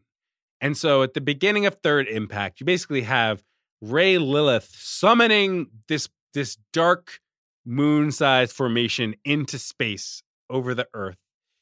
And then you have Rei Lilith herself becoming so large that she becomes this this space being um, who's plugged into the earth. And she's basically channeling all of humanity's souls into the black moon. Um, and that's sort of, man, how would we describe this, Mega? It's sort of like humanity migrating back to the black moon by way of Rei requires all of humanity to be transformed into LCL. So basically, you're going to break down the AT fields of all of the people who are separated by their skin and their bones and their their unknowable psych, psychological differences and they're just They're- transformed they're, into soggy LCL. flesh prisons. Yes. Yeah, it's like it's it's very like uh, it's yeah, it's very any basically if you've ever seen like a cult introduced in a sitcom like it, it Yeah. is it's it's basically eh, where they have that kind of thin sliced explanation where it's like they have the same beats of we're all going to dress the same and then we're going to commit suicide together and be one but on the way we're going to be celibate it's like one of those Some SoundCloud rap shit. Jesus. yeah Um, but it's all of the humans, right? Before they can be turned into LCL, um, in order to to enter to re-enter the black moon from which humanity uh, emerged, they have to go through kind of what Shinji did, right? So, so like Shinji saw Kaworu, and that was how Shinji became comfortable with the idea of regressing and, and initiating third impact. And all of all of humanity, it, it sort of suggested that in their final moments, they they let down their AT fields because Rei appears to them as the person that they love the most. So Hyuga sees Misato. Uh, Aoba doesn't see anybody because he's like cowering under his desk and trying to crawl away from Rei. so so Aoba just dies. He just explodes into orange liquid without seeing anybody. Um, and Ibuki has this really beautiful ecstatic moment where she sees Ritsuko uh, comforting her in her last moment of panic. And she has this really beautiful moment where she cries out, Ritsuko, Ritsuko, Ritsuko, and then she explodes. She's dead. Uh, and you have Fuyutsuki who sees Yui Ikari. And in his final moment, Fuyutsuki wonders whether Gendo also got to see Yui again. And then we see Gendo, and Gendo sees a lot of people in his final moments. He sees, um, he's talking with Yui. The first person Gendo sees in in Terminal Dogma is Yui, and mind you, at this point, Gendo's fucked up. He doesn't have a hand anymore. he, he clearly Yeah. like lost the plot a little bit. And Yui's like, "Yeah, man, how you you fucked up my w-. basically." You're meant to understand that Gendo just extremely misinterpreted Yui Ikari's will in his execution of the instrumentality project. Or is that your? Re- I, I don't know. Do you disagree, Micah? the way that I read the situation was that Gendo is kind of in that weird blissed out, like, well, damn, this is just how things are now, I guess, state. Um, and he is visited by Yui, and he does say that, like, really, it doesn't really matter what is happening to him in this moment. I really only wanted the satisfaction of knowing what the fuck he was thinking this entire time Yeah, yeah. which was that like you know oh i i don't i don't deserve to experience or f- you know like to feel love um which is it's like i stayed away from shinji because i only cause him pain and you was just like well nah you stayed away from shinji because you were afraid of him Yeah. um, It's like you weren't afraid of causing pain, you were afraid of being hurt yourself. exactly Um, exactly And it's just this moment is is this moment feels really great because it's you know, plot wise, the show has been working up to Gendo Ikari being reunited with Yui Ikari. But the moment when it happens, Yui is like, This ain't it, Chief. it's a real this ain't it, Chief moment. And then Gendo also Gendo sees all the all the uh the the Rei the baby Rei, the second Rei, and the third Rei, and they all in unison are also like this ain't it, Chief. And And Kaworu, then- Kaworu appears before him and he's like, Yes, this really was not it, Chief. and then and then Gendo is just in Unit One's hand. And Gendo is like, I fucked up. and Uh, then yeah unit me. one uh know what? Bites his head off. bites his head off Gendo ends on this moment of profound regret and sort of realizing that he fucked up and that everything he's done up to this point was absolutely inconsistent with Yui Ikari's will to protect her son. So Gendo's head gets bitten off and everybody's not dead, but everyone is orange Kool-Aid, right? It's just like you know, it's a it's an ocean of orange sea all around the world. Right. It's like the final moment of like instru- the third impact happening is all of the um Eva units in in space at this point around Rei impale themselves with their replica lances of Longinus. And then yeah, you you understand at this point that unit 1 is sort of incorporated into Rei and all of humanity has become one inside of the black moon. And so now all that's really left is Shinji. It's sort of like instrumentality, I guess, technically is the obliteration of different consciousness. It's just a singular consciousness, but because Shinji's our protagonist, we sort of understand all of instrumentality through his perspective. And in instrumentality, he's just sort of, I don't know, he's sort of free associating about like what humanity used to be like and he's having all of these live action shots of people sitting in movie theaters together and crowded streets um he's dreaming it just feels like a dream Yeah. it feels Yeah. like a, a a plotless dream about how lit humanity used to be It's yeah, it's like returning to to some simpler earlier time before you know for first or second impact or whatever like it is a, like a fanciful idea of how we could be to each other how we could exist um It's that how we could Marianne Williamson shit. It's It is Mar- that Marianne Williamson shit. It's just like people it's it's it's weird because once they get into instrumentality again the ideal it, i think throughout the series you're supposed to understand instrumentality ideally as a world where sure maybe individuality isn't a thing anymore but people don't feel pain right they have no sense of why being an individual would even be desirable because everyone just lives in a vague bliss It's it's just like one massive wholesale trade off of uh freedom for security. Right. And but all you know, just sort of in terms of what the viewer is seeing, it appears as if Shinji can only keep thinking about individualized humanity. He keeps thinking about the crowded spaces, the movie theaters, the streets. Um, and there's a point at which he he he starts speaking and you realize he's he's just dissatisfied with with what instrumentality feels like and he he realizes that the bliss that he's created is it's inauthentic to him it's fake and there's sort of there's a point where Rei interrupts and says the only place you can find happiness is inside dreams isn't it? And shinji says so that's why this isn't reality. It's a world devoid of people. That's why i'm here. And Rei says you made a convenient fantasy to take revenge against reality.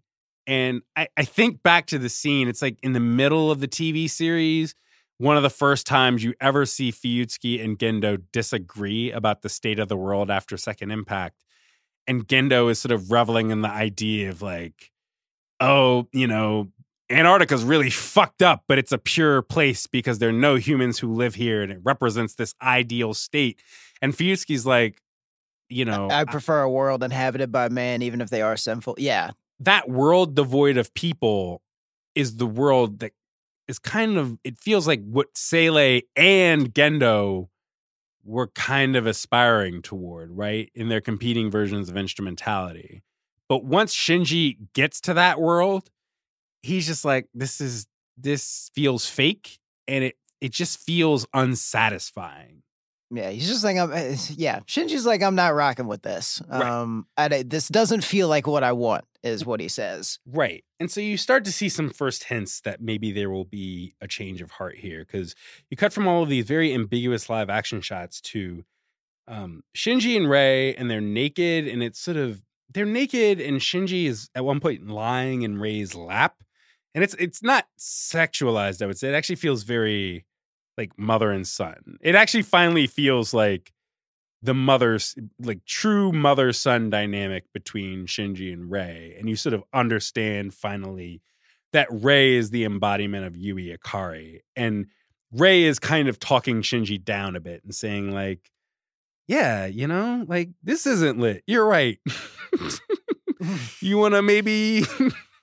You want to maybe wish humanity back into existence? I don't know. Um, and Shinji's just talking through all the ways in which, like, he understands pain differently and he understands uh i don't know it, it feels like he has a new perspective on human interaction. Even though he clearly struggles with human interaction it's sort of like instrumentality forces him to reckon with how unsatisfying and how bland life would be if you just obliterated all of the awkward tensions and all of the awkward differentiations that make human interaction hard. I think a simpler way to understand it is that, like, remember in the final episode of the television series, um, where it feels like, you know, okay, this is a group therapy session and you are all helping me reach my breakthrough, and it's like good and it's like a feeling of acceptance.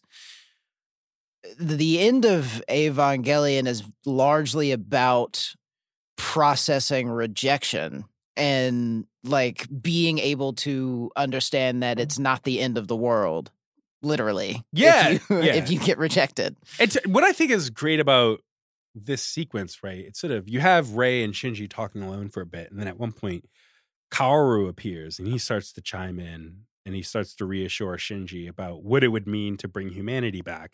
And I feel like this part of the movie sort of very indirectly reflects back on the TV episode where Kaworu is introduced. And it's it feels like it's implicitly reflecting back on the relationship that Kaworu and Shinji struck up in that episode. And Kaworu and Rei are kind of saying that relationship was a little fake, right? Because a lot of what Kaworu says in instrumentality in the movie is him being like, you know, real relationships are about there being miscommunications and barriers between humans, and they're about discomfort, and they're about all of these really ugly things. And sometimes human relationships fail and they cause pain. And that's why you that's why you implemented instrumentality in the first place is because you wanted to escape that stuff. But realistically, like the thing that makes human relationships worthwhile is the fact that they're difficult and the fact that we overcome all of these difficult oh, the fact that we overcome all of these difficulties to relate to one another and the relationship that Shinji and Kaworu had in the TV episode is not that at all. It's sort of it actually more so mirrors this fake instrumentality world where like Shinji is the Shinji... object of bliss and love and he doesn't have to do any work. Yeah. He just yeah. like I I think I described him in that episode. He's like a guy in a massage parlor. And it's why I exactly. always think it's weird when people when people romanticize the Kaworu Shinji relationship in Eva, I, I feel like the movie is is reveling in all the ways in which that relationship was fake and one-sided and toxic and not really what human relationships are are ideally about even though Shinji clearly felt good in the one episode that he and Kaworu shared together. Because he felt good, but he also didn't have to be vulnerable to Kaworu. He didn't even really ask Kaworu very much about himself. He wasn't very interested in Kaworu. It was a very like self-obsessive relationship. And I think this point in the movie is where Shinji is engaging with the idea that individuality means that people hurt each other and that's just how it goes and it sucks but the alternative is a but world in which you're life. dead yeah yeah exactly yeah. well the, yeah uh, and, uh, worse than dead you are sentient but unable to differentiate yourself from anything yeah you're an uh, undifferentiated nothingness um, yeah and it almost these last few scenes in instrumentality almost feel like a there's a moment for instance when Shinji shakes Rei's hand, and it feels like Kaworu's giving a lot of. It almost feels like Kaworu's kind of reading a terms of service agreement to Shinji, where he's like, yeah. "Are you sure you want to undo instrumentality?" yeah, it's just like you have to scroll all the way, all the way to the bottom before yeah. you can click agree. And um, Shinji's just to, like, "No, I agree." Like, nah, yeah, you know, it's fine. It's you fine. know, it's because I mean, like at, at this stage in instrumentality, Rei is like on top of Shinji and like fusing into his body yeah. And it feels like, you know, it's like this is this is the last um this is like the last stage before because I mean like there's the, the voiceover at the beginning uh, which is Yui's is talking about how Rei is a perfect reflection of Shinji's desires in this space. So right. it's just kind of like I am no longer there's not a there aren't the decisions to be made in my conscience that's processing them. We're about to become one and not make any decisions anymore forever. And then Shinji's just like, nah, let's just shake and go our separate ways. Yeah. And so in the final in the final moment of instrumentality, basically the way that instrumentality unraveling looks like is the giant so you have the giant Rei Lilith in space and it's basically it's sort of a tear emerges in its neck and its head falls off and so basically you have like this giant smiling Rei but her head rips off from her body and starts falling slowly toward the earth. And there's another moment where Unit 1 bursts out of Rei's eye. and then you it's just like a lot of shit. You have the Eva units are at this point, I think the Eva units are pulling the lance of Longinus replicas through their own chests.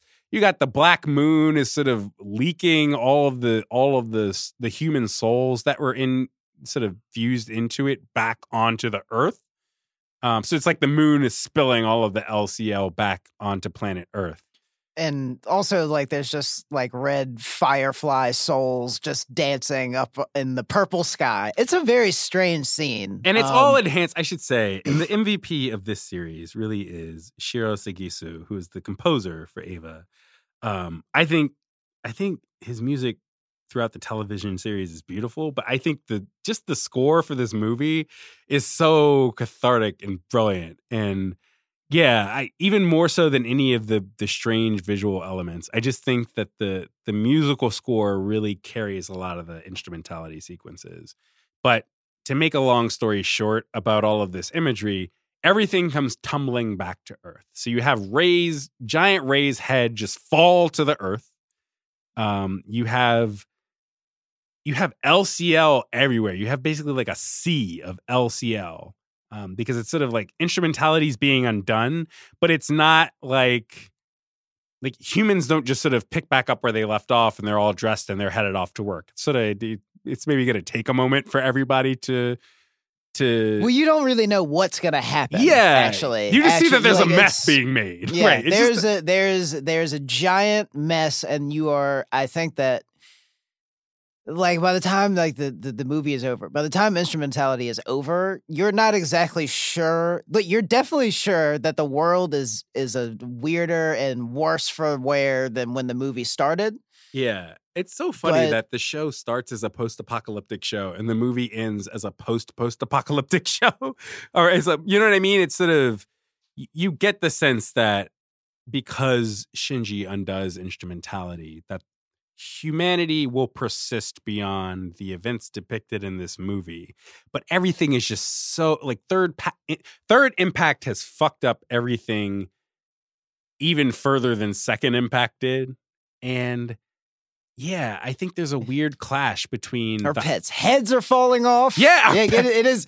It is basically yeah. Everything is everything is visibly fucked in Right. the, in this moment. That's the clash in the movie though is that everything looks worse than it's ever looked and yet the the movie ends with these these last few hallucinations include a sequence where Shinji and Yui are finally talking directly and they're sort of floating apart from one another in an empty space and um Shinji is is promising his mother that he'll be okay and it sort of recalls the scene in the TV show where you know it's like baby Shinji and Yui are under the tree and you're never sure what Shinji says but Yui says I'm glad to hear it. And in this moment Shinji finally says I'll be okay.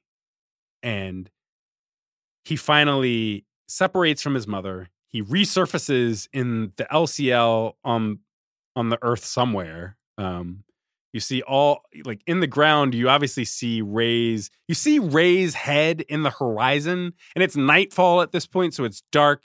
You've got Rei's head split open as this giant monument in the horizon and you have all of these crucified mass production evangelion units. Um and unit 1 at this point is actually still in space. So shinji is in the lcl he's back on earth whereas Eva Unit 1 has sort of warped the Lance of Longinus. It's broken free from the Tree of Life and it's just floating out into space. And we end the movie on a shore. On that shore is Shinji, and next to him is Asuka. Weirdly bandaged up, bandaged up a lot Yeah. like how Rei was bandaged up in the first episode of the series. Right. Remember Asuka has had her arm split open at one point in this movie and it feels like all of her her bandages, all of her treatments ref- and and she also has an eye patch, right? Right. Um, right right um and it's kind of this this strange moment where shinji stares off into the middle distance and sees Rei there for a brief second Yeah. Like standing on the water. and then his his next act is to roll over on top of Asuka and start to choke her. I like I still haven't been able exactly to figure out why he would do that in that instance. I was thinking that maybe it was like his stress testing of reality, which seems kind of thin. The first time I watched the show, I had exactly that interpretation, right? Uh, I just thought of like, oh, this is his way of being like, she's real, right? Mhm. um and maybe it's a sort of overloaded violent way to do that but it i always or not always but i remember thinking that was what's happening in that moment. Is Shinji is trying to confirm his reality. He's trying to confirm that humanity is back to being the humanity as he recognizes it. I think rewatching the show now, I think it's actually supposed to be this very pessimistic moment, right? Where you have Shinji and Asuka, and maybe all of humanity will return from the LCL, maybe not. But in this moment, they are basically the last two people on Earth. And on the one hand, it's like you have Shinji crawl on top of Asuka and start to strangle her as he did in the dream. And it's this very violent moment, but you also quickly see Shinji's tears falling on her face. And to me, it's the the tears that actually make the moment because I feel like you're supposed to understand that it's yet another moment where, on the one hand, Shinji has this affection for Asuka, but he he cannot express that affection in a healthy, non-violent way. And so it just feels like yet another moment where these characters are conflating sex and violence. And so it's like it's it's not like his tears aren't a sexual urge, but it's just it just feels like he misses Asuka, but once again he doesn't know how to articulate how he really feels about Asuka. So he he does this totally violent counterproductive thing in the form of strangling her and it feels like that dynamic is mirrored in how Asuka reacts to this, right? It's sort of you're unsure for a bit whether Asuka's alive. Shinji strangling her, and Asuka reaches up very slowly to caress Shinji's face, right? And that is a moment where Asuka is uh, expressing her own affection for Shinji. But then we hear Asuka's final lines of the movie as Shinji lets up off of her and, and sort of lets go of her neck and Asuka just says, How disgusting. And I, I feel like that's the similar dynamic as with Shinji, right? Where it's like on the one hand, she's caressing his face, but on the other hand, she she regresses back to doing the thing that Asuka always does, right? Which is saying, which, which is addressing Shinji Ikari with an insult. And so you have these two people who, on the one hand, like, congratulations on the fact that Shinji abandoned instrumentality and returned back to the real world. But mm-hmm. there's this slightly pessimistic coda where these two characters, instead of the movie ending with them, you know, instead of ending with, oh, this is their second chance at life, it ends with both of them in this moment of regression where it's just like their their old pathologies threaten to consume them again, right? They're just they just have their old dynamic back, even in this moment where they should be just so glad to still be alive and see each other. Right. The the the the the, the small victory of two eh, like people that are fucked up so profoundly choosing life is immediately upended by the fact that nothing is actually different uh, uh like within themselves i guess um than it was before they were yellow were, were were the orange you know primordial p liquid stuff you know it's eh, nothing is different they're they're they're they still have to get over the same obstacles that they did before right exactly and if anything that that's sort of part of the bargain that shinji strikes by reversing instrumentality right is that it's not like a fucking fairy tale where it's like you learn the lesson at the end and then you go on to live happily ever after. No, you learn the lesson, and the lesson is that fucking relationships are hard and being alive is hard. And you're going to go back to this weird,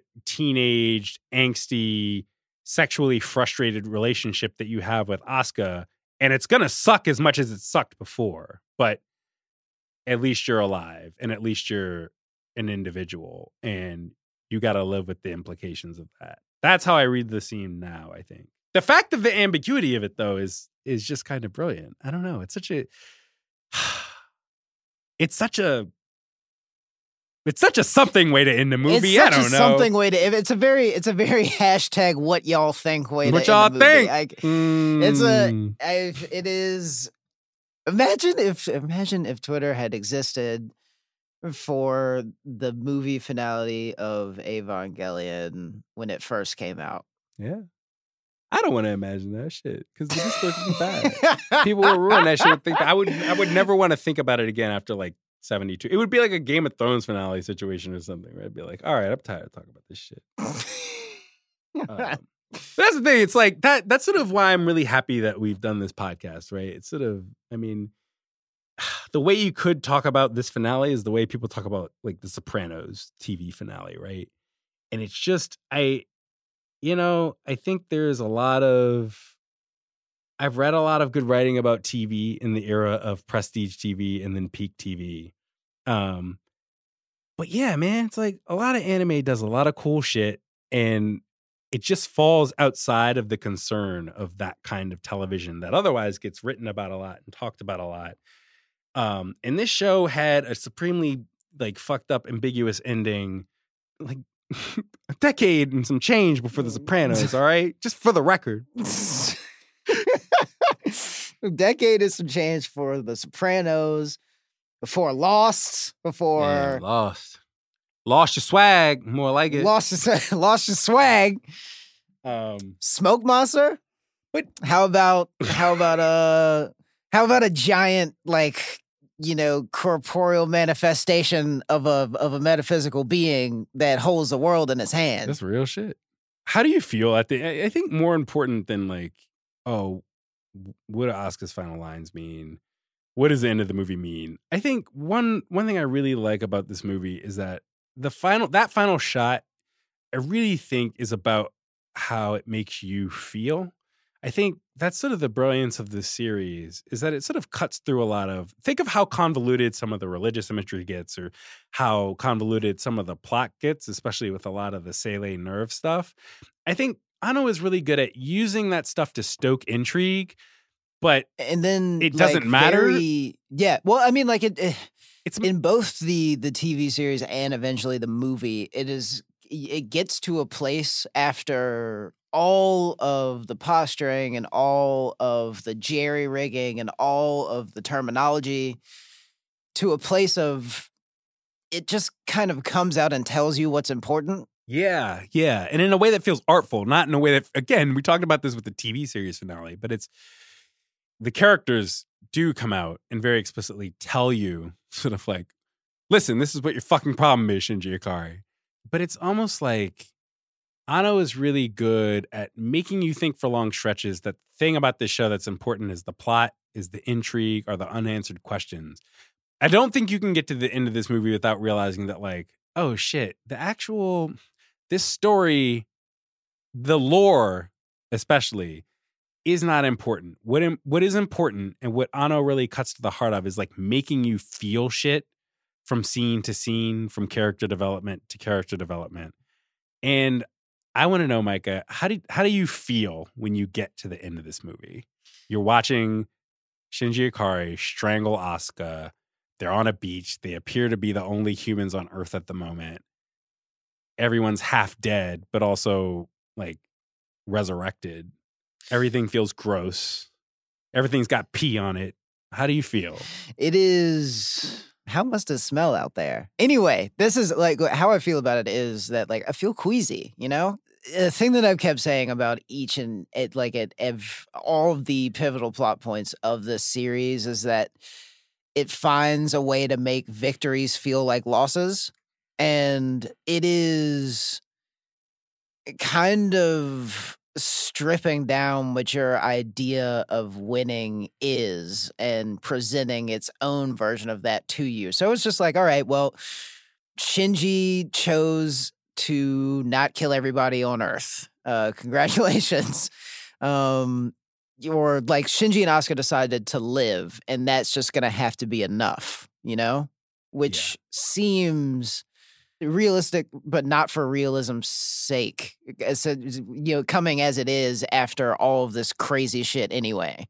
I will say that tonally, a big difference. The, the main difference between the TV ending and the movie ending to me is that, like the TV ending really does have this this implication of it gets better, and the the movie does not. the, the movie really undermines that. Right? The movie is so dedicated to saying, "Listen, Shinji made a good decision, and he he really did make a very very meaningful personal progress by realizing why individuality is important, even though it creates a lot of pain and a lot of potential for miscommunication. But there's But forever to go. Don't get it that. twisted. Yeah. You about to be hurt some more, right? Like you're gonna and you're gonna hurt other people and they're gonna hurt you. And it literally starts again the moment that he wakes up on the shore with Asuka. Yeah, it's it's it's it's you know acknowledging that life continues gratingly on after the breakthrough. That brings us to the end, Micah. I mean, technically not, because Hideaki Anno, Studio The crazy vest. There, the, well, the motherfucker. There are. There's a reboot film series, the rebuild of Evangelion movies. Um, there's actually a new trailer out for the fourth and final one of those movies. We are not covering those movies on this podcast unless there is some popular demand that uh, manifests know- in the form of a Twitter campaign and Sean Fennessey's mentions on Twitter. I don't know. I don't know. Maybe. maybe I don't know. Maybe a fan you know, outcry, a change.org petition. You know, if you're feeling if you're feeling froggy, you know, and you and you want to get an airplane banner going over the offices, you know, we wouldn't be Los. Angeles is where the ringer is based. we ain't giving out no addresses though. No, don't do that. Um, shit, yeah. you know. Um, this has been fun. this we has really been, we talked is about anime for six episodes, for six really long episodes. six Shouts really out to long Evan Campbell, our producer. involved. God bless you, Evan. Um, Oh, we are so sorry. Evan, you are the light of my soul. you, you you know that um uh niggas ain't perfect, but we try, Lord. Yeah, actually, my the intro, the intro, the Diddy's intro to Life After Death was actually about the making of this podcast. Yeah, Yeah, I agree with you. yeah. Michael, we should do this again sometime. And hopefully we can uh, blackmail enough people and make enough demands at the ringer. Yeah, we could just to- strong arm a few people, you know? Maybe Yeah, put some yeah. people in some some moral binds, um, some literal binds. You know? You know? Uh, I used to work in politics. I know how this shit works, okay? Um, in all serious no, in all seriousness though, we've had a lot of fun doing this, I feel like, you know? yeah. This show is super fun to talk about. It's super fun to argue about. It's super fun to totally misunderstand and rewatch and and mm-hmm. reinterpret Get needlessly granular about. We lo- we love Yeah. that shit. We we live for that. This We is what gets us out of bed in the morning. I don't know that I've thought about anything as long as I've thought about Neon Genesis Evangelion. It's been like 15 years. I don't know. It's been 15 years. It's been 15 years. but yeah, we're done for now. If you want more anime content on the Ringer Network, though, seriously, you need to you need to at Sean Fennessey. I don't know. Well, you know, we'll see. We'll see. Uh, I'm We'll just see. uh, yeah. I know y'all want me to talk about Attack on Titan. I know you. Michael I know. I know you want to hear us argue about Attack on Titan, which slaps. Although Charity seems to disagree. I know you want to hear mean, us talk I about Cowboy disagree. Bebop. Yeah, but no, Bebop. We could talk about some Bebop. We could talk And about some we- Bebop. Live action Cowboy Bebop. I'm just saying, there are things we could talk about. You fuck with Gerda? Yeah. Wow. Mm, you want to talk about? Mm, put us on the put us on the rewatchables feed. We could talk about Macross. Do you remember love? We can talk about Patlabor too. Talk about Grave of the Fireflies. I mean, that's not really a rewatchable. That movie is like two, I watch that movie like once every five years, maybe, because it's a little depressing. Um, that's it. That's it from us. That's it from us. That's all we got. That's all we got. We love this shit. More anime. Anime 2020. There we okay. Anime 2020. Anime Marianne Williamson. 2020. literally as we recorded this, Marianne Williamson was posting Evangelion memes on Instagram, which, you know, not like Marianne Williamson is a presidential frontrunner, but it says a lot about how far anime has come in my lifetime in the West. So hopefully we get to do this again. But for now, congratulations.